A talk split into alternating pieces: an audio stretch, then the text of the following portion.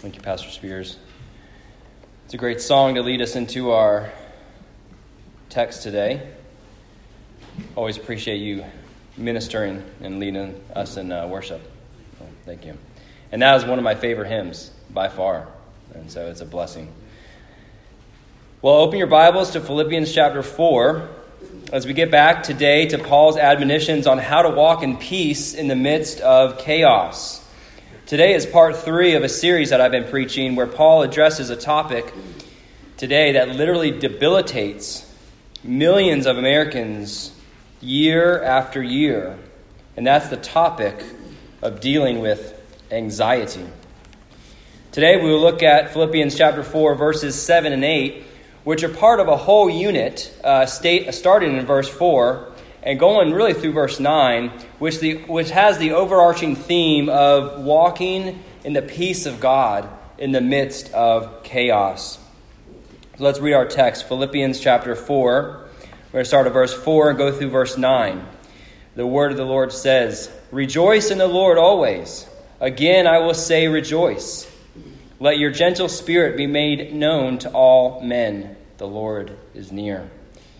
Be anxious for nothing, but in everything by prayer and supplication, with thanksgiving, let your requests be made known to God. And the peace of God, which surpasses all comprehension, will guard your hearts and, mind, and your minds in Christ Jesus. Finally, brethren, whatever is true, whatever is honorable, whatever is right, whatever is pure, whatever is lovely, whatever is of good repute, if there is anything, if there is any excellence, and if anything worthy of praise, dwell on these things. The things you have learned and received and heard and seen in me, practice these things, and the God of peace will be with you. Let's pray. Heavenly Father, as I now attempt to preach your word, Lord, I pray that the power of your Holy Spirit would help us, would lead us, would guide us, and that the words that I speak would be your words, no more, no less. I pray, God, that Christ would be glorified, your people would be comforted and conformed to the image of your Son. In Jesus' name, amen. It's an estimated that 40 million Americans each year are diagnosed with what they call an anxiety disorder. That's close to 20% of the population making it the most common, quote, disorder in America. And because our secular and God hating world has no real answers for this spiritual need, they have classified anxiety as an actual treatable disorder, even though there's no scientific, verifiable, objective test to diagnose and confirm somebody with such a disorder. Nevertheless, the world still offers its empty solutions. Solutions like psychotherapy, solutions like having support groups, stress management techniques, or even medications such as anti anxiety drugs, antidepressants, and even beta blockers are used for people who are diagnosed with a anxiety disorder. Now, you'll see me use air quotes when I say disorder because I am a firm believer, as many of you who have been at Covenant Baptist Thursday nights, uh, that I don't believe in these mental disorders. And I believe they're proven to be false, and I believe that they're proven to be part of a humanistic, secular ideology that has no answers uh, and that has no way of truly diagnosing people of these certain mental disorders. And if all else fails, if the psychotherapy fails, if the stress management techniques, if the medication fails, which, by the way, I didn't know if you knew this, and, and maybe this was uh, Thursday night, but according to doctors, it's harder to get somebody off an antidepressant drug than it is to get off someone off of heroin. But when all these things don't work, you can even go join a research, a research study, a clinical study, and be tested on by these doctors to see if something would work. But I don't want to discount the, pri- the problem of anxiety because anxiety is a very real problem that affects real people. It affects real Christians like you and I. There's absolutely no uh, denying it. But is it really a disorder or is there something else? Our text today addresses this problem uh, as a spiritual need, and it addresses this problem with a spiritual remedy that truly confounds and confuses the wisdom of this world and is rejected by our culture. But I want to, to know, I want you to know, as we're going through our uh, Bible study before, as we've talked about Scripture being sufficient in all things that pertain to life and godliness. Scripture is sufficient for our spiritual life. Scripture is sufficient for your eternal life. Uh, it, it's sufficient for the things on earth that pertain to life and godliness, meaning we have all we need in these pages to be saved and to live a life that's fully pleasing to God, walking in holiness and conformance to Christ. Anxiety is a very real concern, but it's a spiritual concern, and it can be addressed and it must be addressed with the pages of Scripture.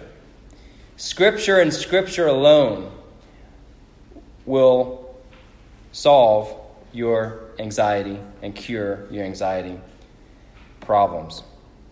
Well, today's text is part of a unit, as I mentioned, starting at verse 4 and going through verse 9. This is one unit that I see, and the glue that holds this unit of scriptures together is the peace of God. You can see it there where it says, The Lord is near in verse 5. And in verse 7, it says, The peace of God will guard your hearts and minds. And then down in verse 9, Paul says that the God of peace will be with you. Now, the context of this unit, if you look back at verse 1 of chapter 4 here, look what Paul says. He says, Therefore, my beloved brethren, whom I long to see my joy and crown, he says, In this way stand firm in the Lord, my beloved. Well, in what way, Paul? Well, in the preceding section, starting in verse 12 through 21 of chapter 3, Paul gives the very goal of the Christian life, and I've preached this a couple of times down in Columbia at your services. The number one goal of the Christian life is to do what? And to be like whom? Is to be like Christ. That ought to be and should be for the believer our number one goal and our number one laser like pursuit is to be like the Savior who redeemed you, is to be like Christ. In other words, sanctification. In other words, walking in holiness. Now, walking in holiness, just as a side note, doesn't mean that you're uh, a monk and that you're just hiding away and you got your hands folded and you're avoiding all of the world and you're becoming so holy. That's not what it means to be like Christ. Okay? A matter of fact, if you're out in the public square and you're standing for the truth and you're offending somebody because you are, in a loving way, standing for the truth of God, you're being like Christ. If you're getting outside the walls of the church and you're going to fight for God given liberties in our country, you're being like Christ. If you go outside the walls of our church and you're going to intercede and inter- interpose on behalf of the unborn, and you're demanding justice in the land, friends, you're being like Christ. So I want to reframe what it means to walk in holiness. Now, those things that you do, they must be done in also a Christ like manner. Amen. We must be able to speak the truth in love, but we must be able to stand up and speak the truth uh, when God gives us the opportunity. If you look at verse 13 of chapter 3, Paul sums up this idea and says, Brethren, I do not regard myself as having laid hold of it yet. Laying hold of what? Becoming perfect and righteous. But one thing I do. This is Paul's one focus in life. He says, Forgetting what lies behind and reaching forward to what lies ahead, I press on towards the goal for the prize of the upward call of God in Christ Jesus. Paul's very aim in life was to become conformed to the image of Christ. Romans 8:29 says it. You've been predestined to become conformed to the image of his son. You've been chosen before the world began, not to just be saved and go to heaven, but so that you would be conformed to the image of his son, is what Romans 8:29 says. So now look at verse 4, four uh, chapter 4 verse 1 again. In this way stand firm. Paul's reaching back and saying, In this, this is how you stand firm in the Lord. This is how you have spiritual stability in your life, as you make becoming Christ like your number one goal. You set your eyes upon Christ and you run as fast and as hard after Him as you can. Then Paul, in chapter 4, moves from sort of the overarching command of following Christ to very practical ways to follow Christ and gives very practical, practical commands on how to be like Christ. And as a result, the side benefit is that you and I get to walk in the very peace of God that He offers us today. I've mentioned this the past few Sundays. If you're not walking in the peace of God, you can only blame one person, and that's yourself. Walking in the peace of God is available to you. There is hope. You can, but you must repent of the way that you, th- that you the thinking that you have, and you must set your eyes and your focus upon Christ and seek after Him to become conformed to Him, His image. So, as we look at this text, I want to ask you first are you walking in the peace of God? Are you walking in that peace that passes all understanding? Or do you have, or do you allow either internal or external pressures upon life to steal your peace? If all is taken away from you, can you say from your heart, It is well with my soul? God offers peace only to those first whom have peace with God. You first must have peace with God, meaning you first have to come to the cross and reconcile your sins through repentance and faith. So, friends here and friends listening, if you're outside of Christ, if you haven't been born again, you have no way of walking in the peace of God that passes all understanding. Sure, you might have temporary fixes here and there, temporary things that gives you peace. But the inner peace that Paul speaks about here, that passes all comprehension to the world, is only available to those who have peace with God, who have repented and come to faith and faith alone in Jesus. Now, as Paul goes, if you look through verses 2 and 3, he gives practical commands to walk in unity amongst the brethren and how to resolve conflict in a God honoring way as Paul addresses a conflict within the actual church of Philippi and names two people who are not walking in harmony and commands them to walk in unity. The next command in verse 4, he says to rejoice in the Lord always. Again, I say rejoice. And joy is, a, is an underlying theme of the book of Philippians. It's used more times in this book than any other epistle that Paul wrote.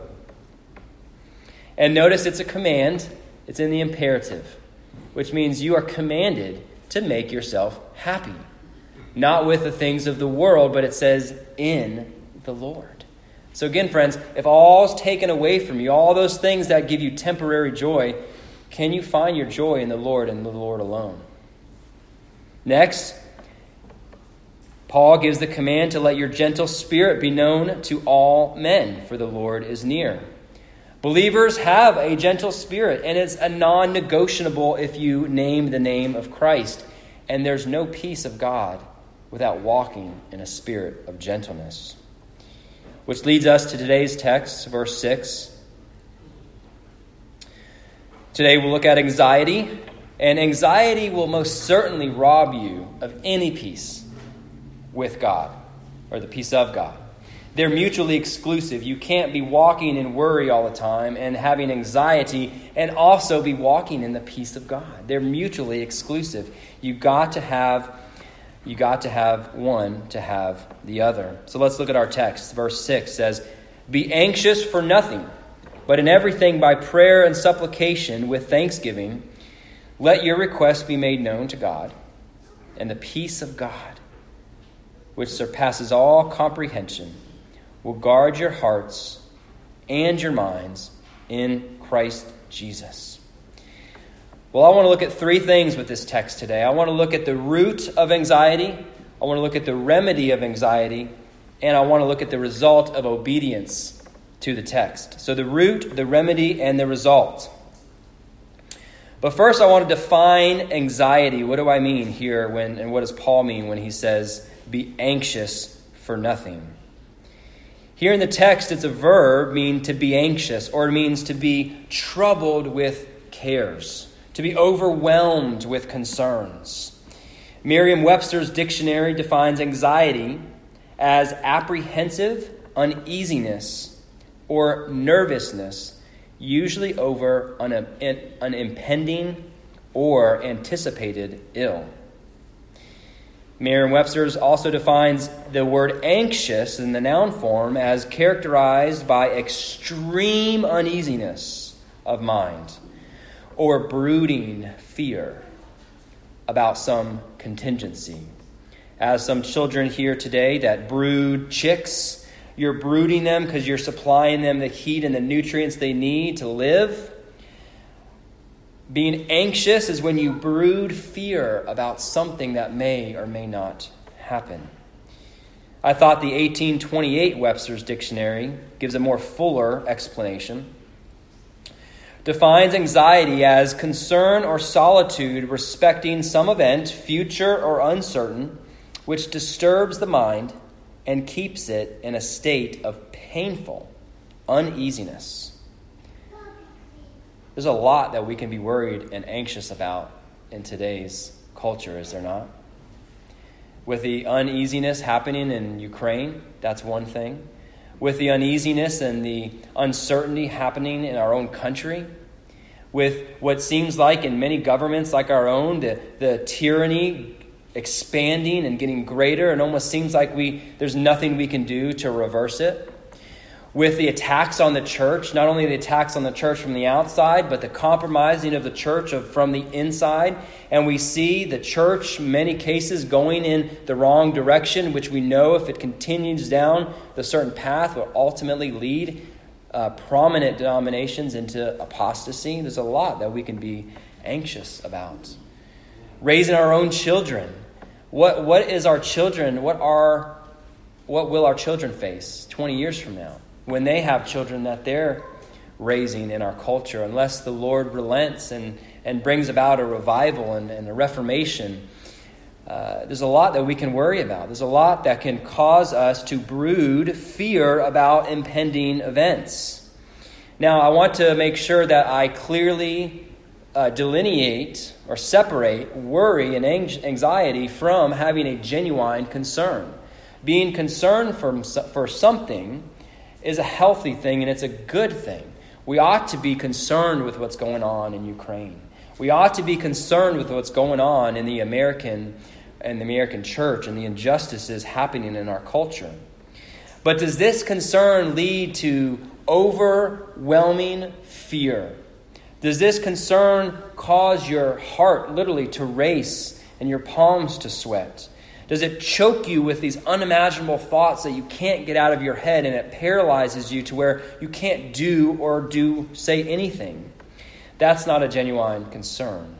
That's anxiety. That's worry.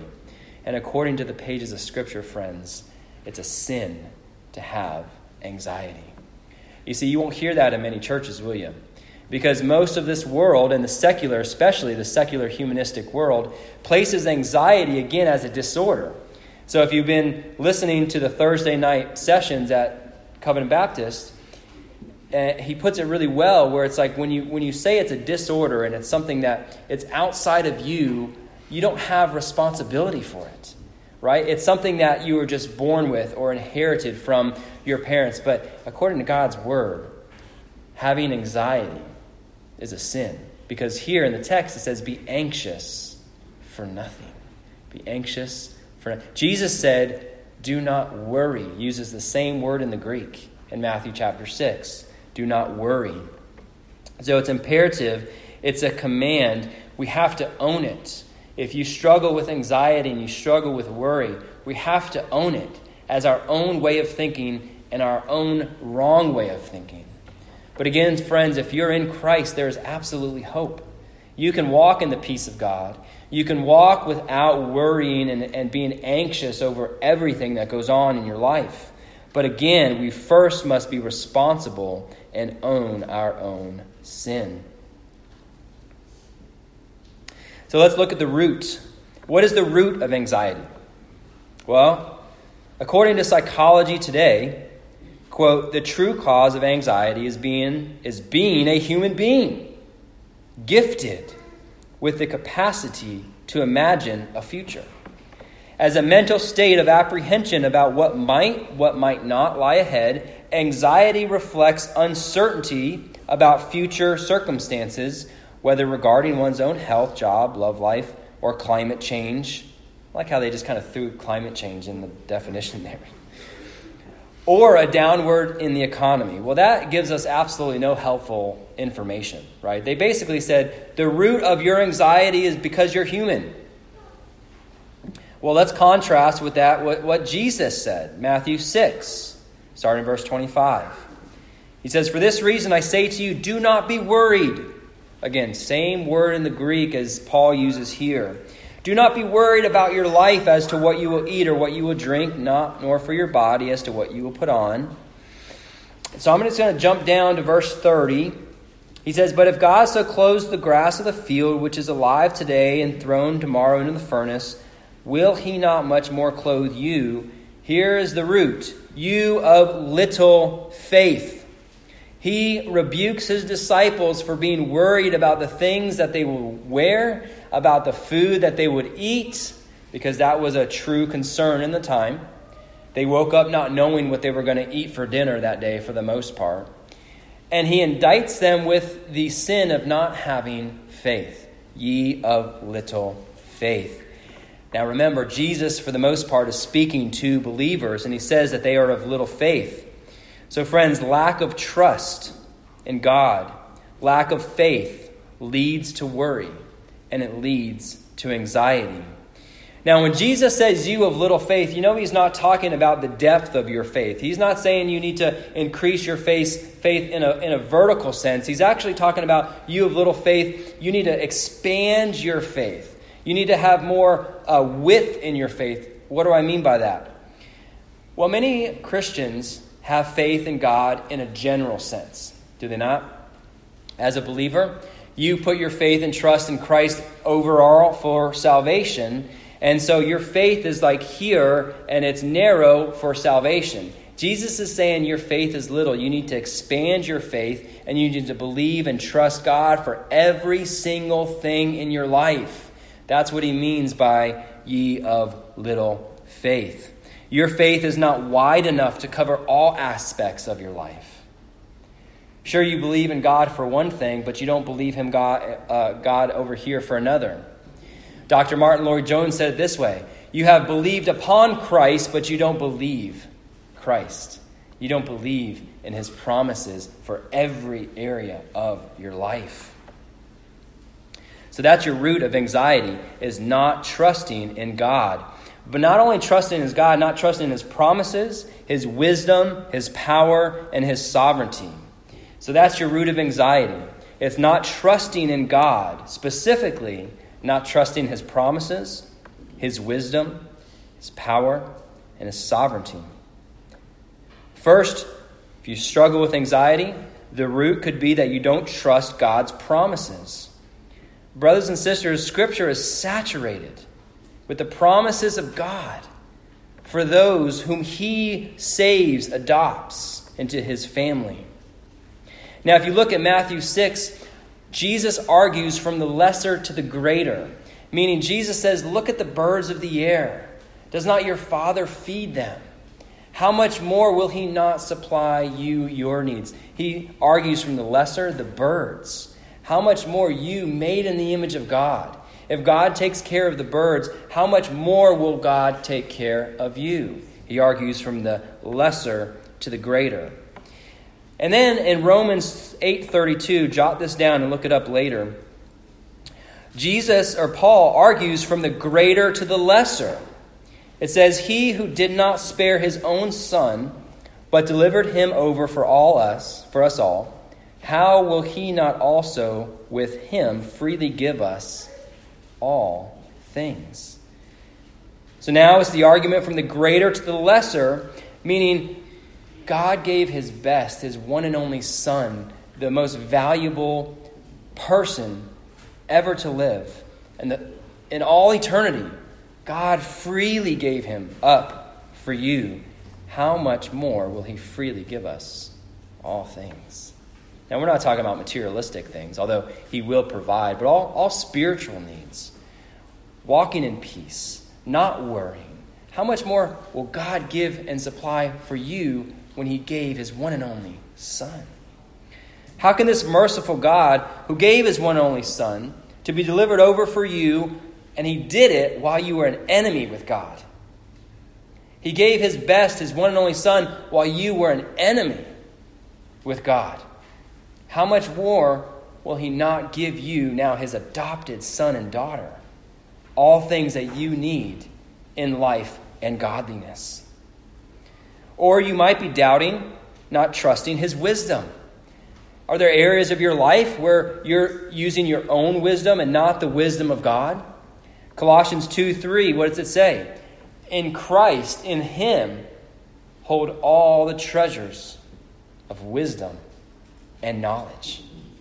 And Jesus Christ holds all the treasures of wisdom and knowledge, and yet you think, and I think often, I know God's Word says that, but I think this is the way I ought to approach this situation. This is the way I think I ought to think, and I ought to be worried because being worried shows that I actually care about something. That's not the way we ought to be thinking. Or you might be not trusting his power. If God is all powerful, can he not change the situation? Which leads us to the next. You may not be trusting God's sovereignty. Is God sovereign over all the universe? Go like this. Yes. God is sovereign over all the universe. How does God exercise his sovereignty? Through the works of providence. Now, the Baptist catechism that we went over gives the definition of providence. God's works of providence are his most holy, wise, and powerful, governing and um, governing all of his creatures and all of his actions. It's hard to say it because we do it by song, uh, so I have to step back and think a moment. But God's works of providence are his most holy, wise, and powerful, go- governing all of his creatures and all of their actions. R.C. Sproul, in commenting on the Westminster Confession of Faith on the chapter of providence, which is almost word for word for our Baptist confession, says this on God's sovereignty, on his providence.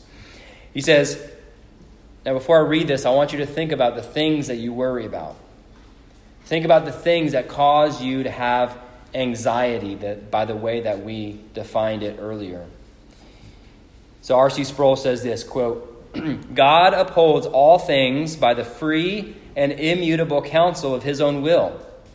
The sustaining providence of God is driven by his will, and his will is absolutely free. It is bound and determined by no creaturely thing. It is not subject to our whims or actions. His will is not only free, but immutably so. Nothing can change his freedom or suddenly arise to block it. His counsel remains forever. He does not change his mind because he receives new information or needs to correct an error. He has an eternal plan that contains no defects. There is no plan B with God. His counsel is immutable because he is immutable. In all that he is, his omniscience does not change. His omnipotence never weakens. His wisdom never falters. His memory never fails. There are no mutations in his divine being or character. To what end or purpose does God uphold all things? It is to the praise of his glory. End quote. So if you struggle with worry, perhaps you're not trusting in God's providence. You know, I remember early on in my wife and I's Christian walk, I believe we just had one baby at a time, uh, and she was very young. And my wife, uh, we sometimes we'd struggle with things that would happen with the baby, like you know, crying with with not being able to comfort. If you're a parent, you remember having the firstborn that cried and you couldn't do anything to get the baby to stop crying or situations that would happen which would get us so frustrated. And I remember my wife coming across some, some writings on the sovereignty of God. And although we were Christians and I was studying the Bible, it was still not yet, it didn't click for me on the providence of God. And she, I remember her reading saying, you know, uh, if God wanted it differently in that situation, whether it's the baby not crying, whether it's the, you know, late for church and there's a dirty diaper and now you're really late, uh, God could have changed it. But God chose not to in his divine providence. So, whatever it is that you're worried about, that concerns you, that causes you to lose sleep, to be uh, frozen with fear, with worry, you know, if God wanted it differently, that situation, He would have made it differently. And He governs everything out of the counsel of His own will for His own glory. Turn to Jeremiah 17. This is a really important text when it comes to being anxious and not worrying. And, and this will sort of emphasize the point that I want to drive home when it comes to the root of our worry being lack of trust in God, lack of trust in God. Jeremiah 17, most of us that have done any evangelistic efforts know Jeremiah 17 9. We should, right? Man's heart is what? Deceitfully wicked, above all else. Who can know it? Well, let's go to a few verses before that, 5 through 8.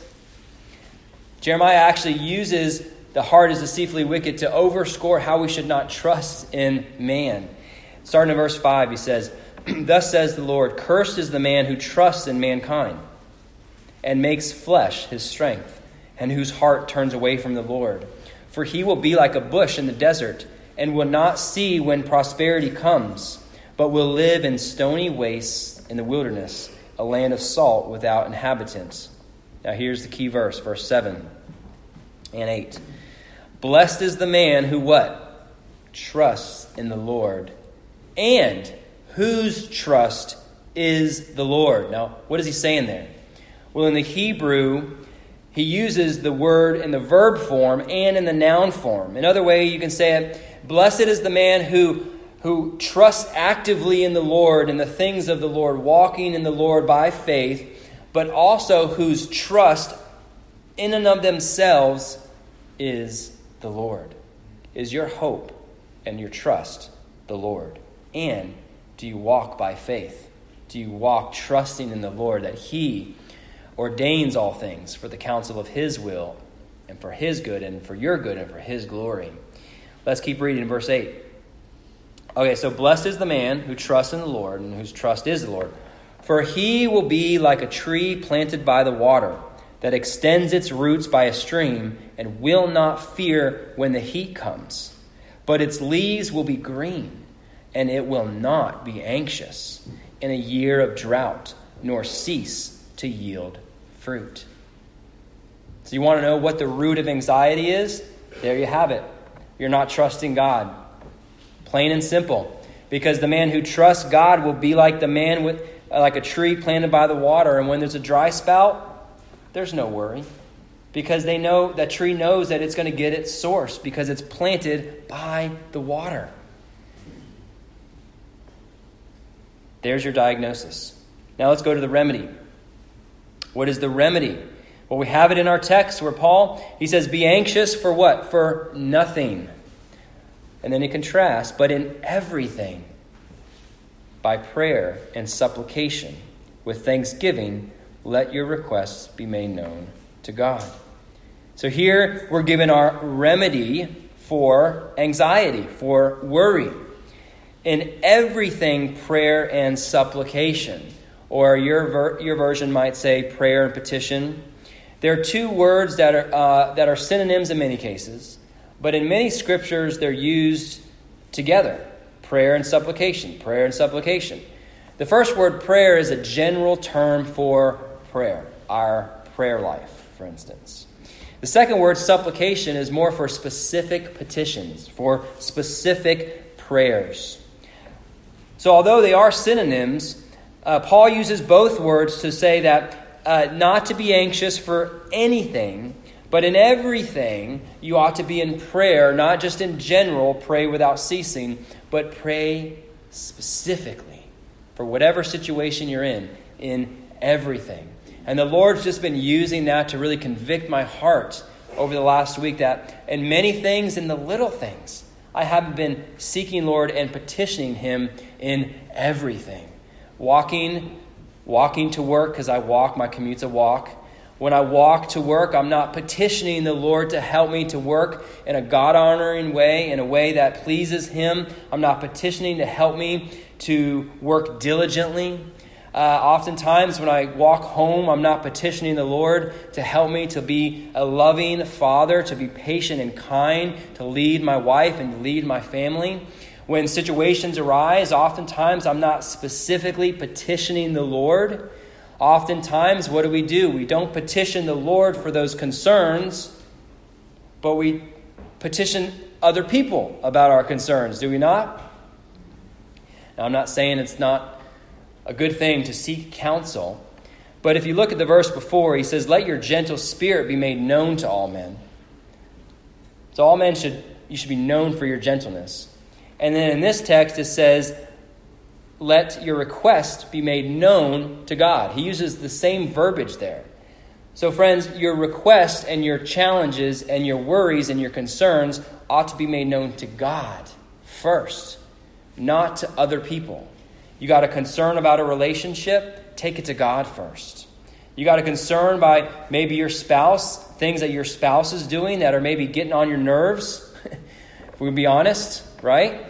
That ever happen? I know I get on my wife's nerves quite a bit. I can tell. I've been married to her long enough to where I'm doing something that she doesn't like. Take it to the Lord because the Lord will reveal, oh, wow, I'm really not um, showing compassion in a way that is showing love to her like Christ has loved the church. But instead, too many Christians let other people know their concerns and let, not let God know their concerns. Apostle Peter put it this way in 1 Peter 5 7. He says, Casting all your anxiety on him because he cares for you. This command to take everything to the Lord, this command by prayer and supplication, letting our requests be made known to God, that command is an outworking. This is key, listen. It's an outworking of believers who trust in God for all things in all areas of life. Okay, don't miss that. Don't go home say, I got to try harder.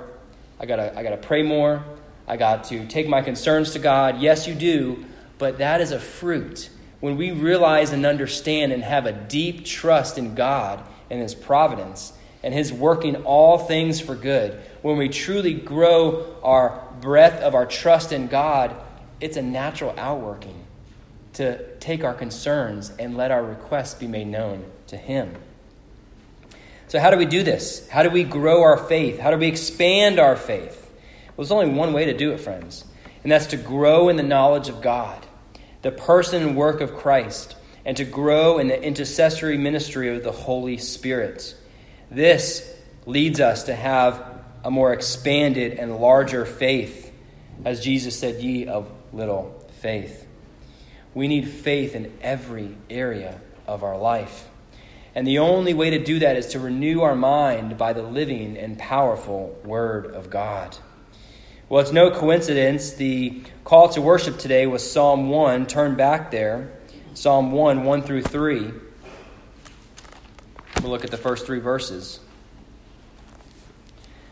It says, How blessed is the man who does not walk in the counsel of the wicked, nor stand in the path of sinners, nor seat in the seat in the sit in the seat of scoffers. But his delight is in the law of the Lord. And in his law he does meditate day and night. He will be like a tree firmly planted by streams of water, which yields its fruit in its season, and its leaf does not wither. And in whatever he does, he prospers. Now, that sounds a lot like the second half of the Jeremiah text that we just read, didn't it? These are spiritual principles. He's not saying whatever you prosper in, in necessarily in life, oh, I'm going to be rich because I'm always studying the Word of God. Many, many, many prosperity preachers use that text to convince people that your, the Bible is your, your way to riches.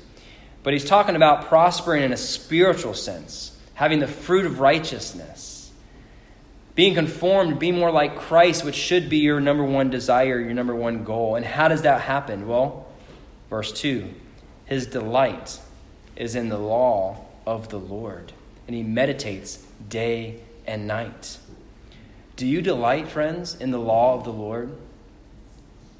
Do you have an appetite for the Word of God? Or is it just another check off the box for the day? Now, if you're struggling with that and you're a believer, that's okay. Go to the Lord in repentance and ask Him.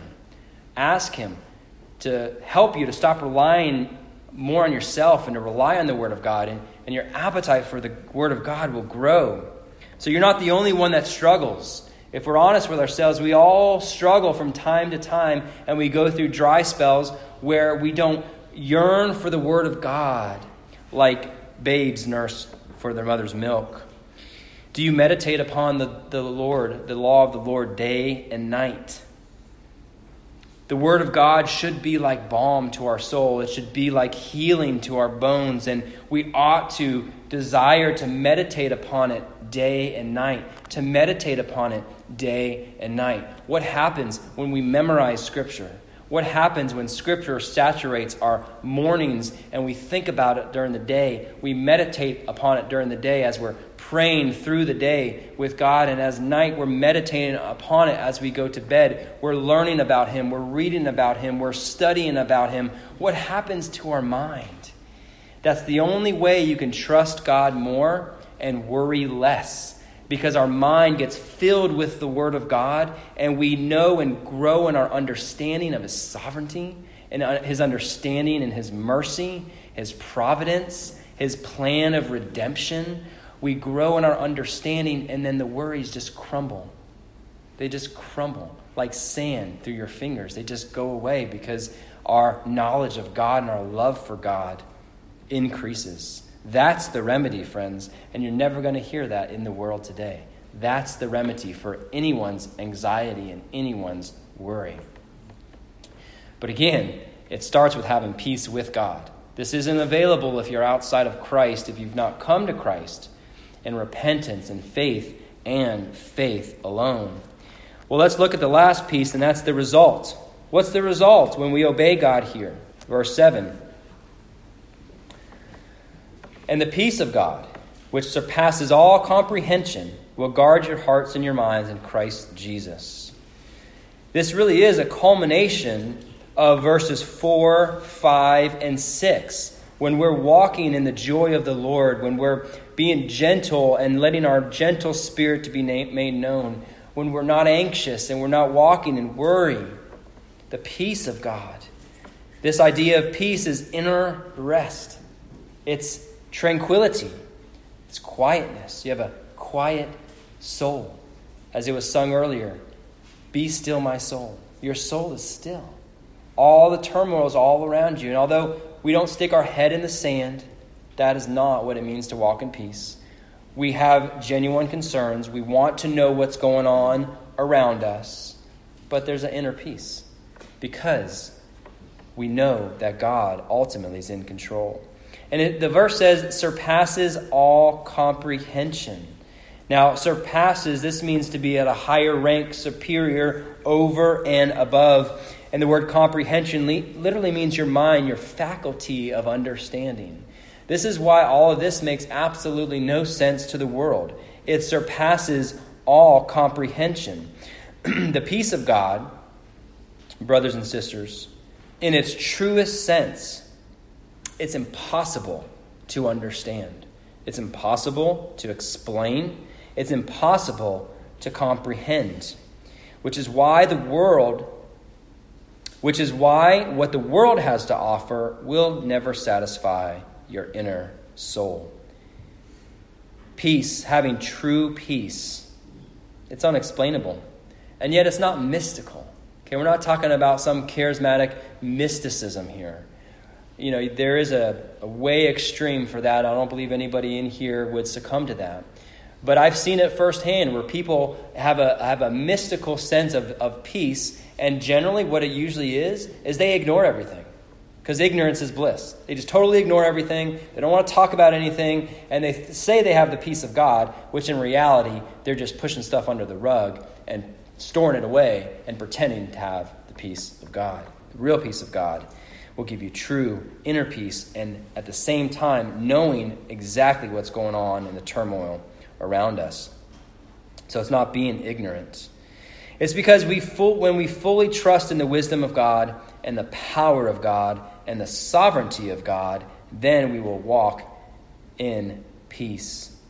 As, John, as Jesus said in John 14, verse 27, Peace I leave with you. My peace I give to you, not as the world gives, do I give to you. Do not let your hearts be troubled, nor let it be fearful. The peace that Jesus left with his disciples that is available to you is not the peace that the world offers. The world can only offer temporary peace, but that always goes away. God has the peace of, from Him. It's His peace that He will grant to you. And I want to conclude today with a story that illustrates how this peace of God surpasses all understanding. It's unexplainable. And it happened in the late 1800s. A successful attorney by the name uh, of Horatio Spafford, who was friends with D.L. Moody, he planned a trip to Europe with his wife and four daughters. At the last minute, so this was November 1873, Spafford was unable to go to the trip uh, due to a business emergency and convinced and, and allowed his wife and children, his four daughters, to go along. And he would take a ship later, a few days later, and, and go along and meet them in Europe. And as his wife and four daughters were halfway across the Atlantic Ocean, the ship was struck by an English vessel and it sank in 12 minutes. And all his four daughters, Tanetta, Maggie, Annie, and Bessie, drowned tragically. Spafford's wife was one of only few who miraculously, miraculously survived. So Spafford docked a ship to go across the Atlantic to meet his wife, his grieving wife. I remember reading, it's not on my notes, but he got a telegram from her uh, in something of the effect of, We've devastatedly lost our four daughters. What do I do? And that was it. Well, Spafford docked the ship and went across the Atlantic, hour after hour on the dock, looking, thinking, only God knows what. And as the ship was going over the approximate place where his four daughters perished, the Lord provided great comfort and peace to Spafford, the peace that surpasses all understanding. And this is where he began to pen his famous hymn, It Is Well. And he started with these words When sorrows like sea billows roll. He says, Whatever my lot, thou hast taught me to say, It is well. It is well with my soul. How can Spafford say it is well with his soul? How can he have peace like this after losing his four daughters tragically in the Atlantic Ocean. It's because his trust was in the Lord. He says in that song, though Satan should buffet, though trials should come, let this blessed assurance control that Christ has regarded my helpless estate and has shed his own blood for my soul. He says, My sin, oh, the bliss of the glorious thought, my sin, not in part, but the whole is nailed to the cross, and I bear it no more. Praise the Lord, praise the Lord, O my soul. Spafford had the peace of God because his trust was the Lord, and he trusted in the Lord. He trusted in the God's sovereignty, in his goodness. He trusted in the power of God. He trusted in the wisdom of God. And although the grieving was very real, he walked in the peace of God that passes all understanding that's the peace that the world cannot explain. It's inner peace, it's tranquility, it's inner rest. Do you have rest? Do you have that type of peace that you could lose your four daughters or lose your family tragically? And although grieve, you have the peace of God that passes all understanding. Because if you don't have that, friends, you can have that in Christ today. If you're not in Christ, you must become born again and have peace with God before you can ever have the peace of God. If you're in Christ, you know you've been born again, but you struggle with worry, know that you're not alone.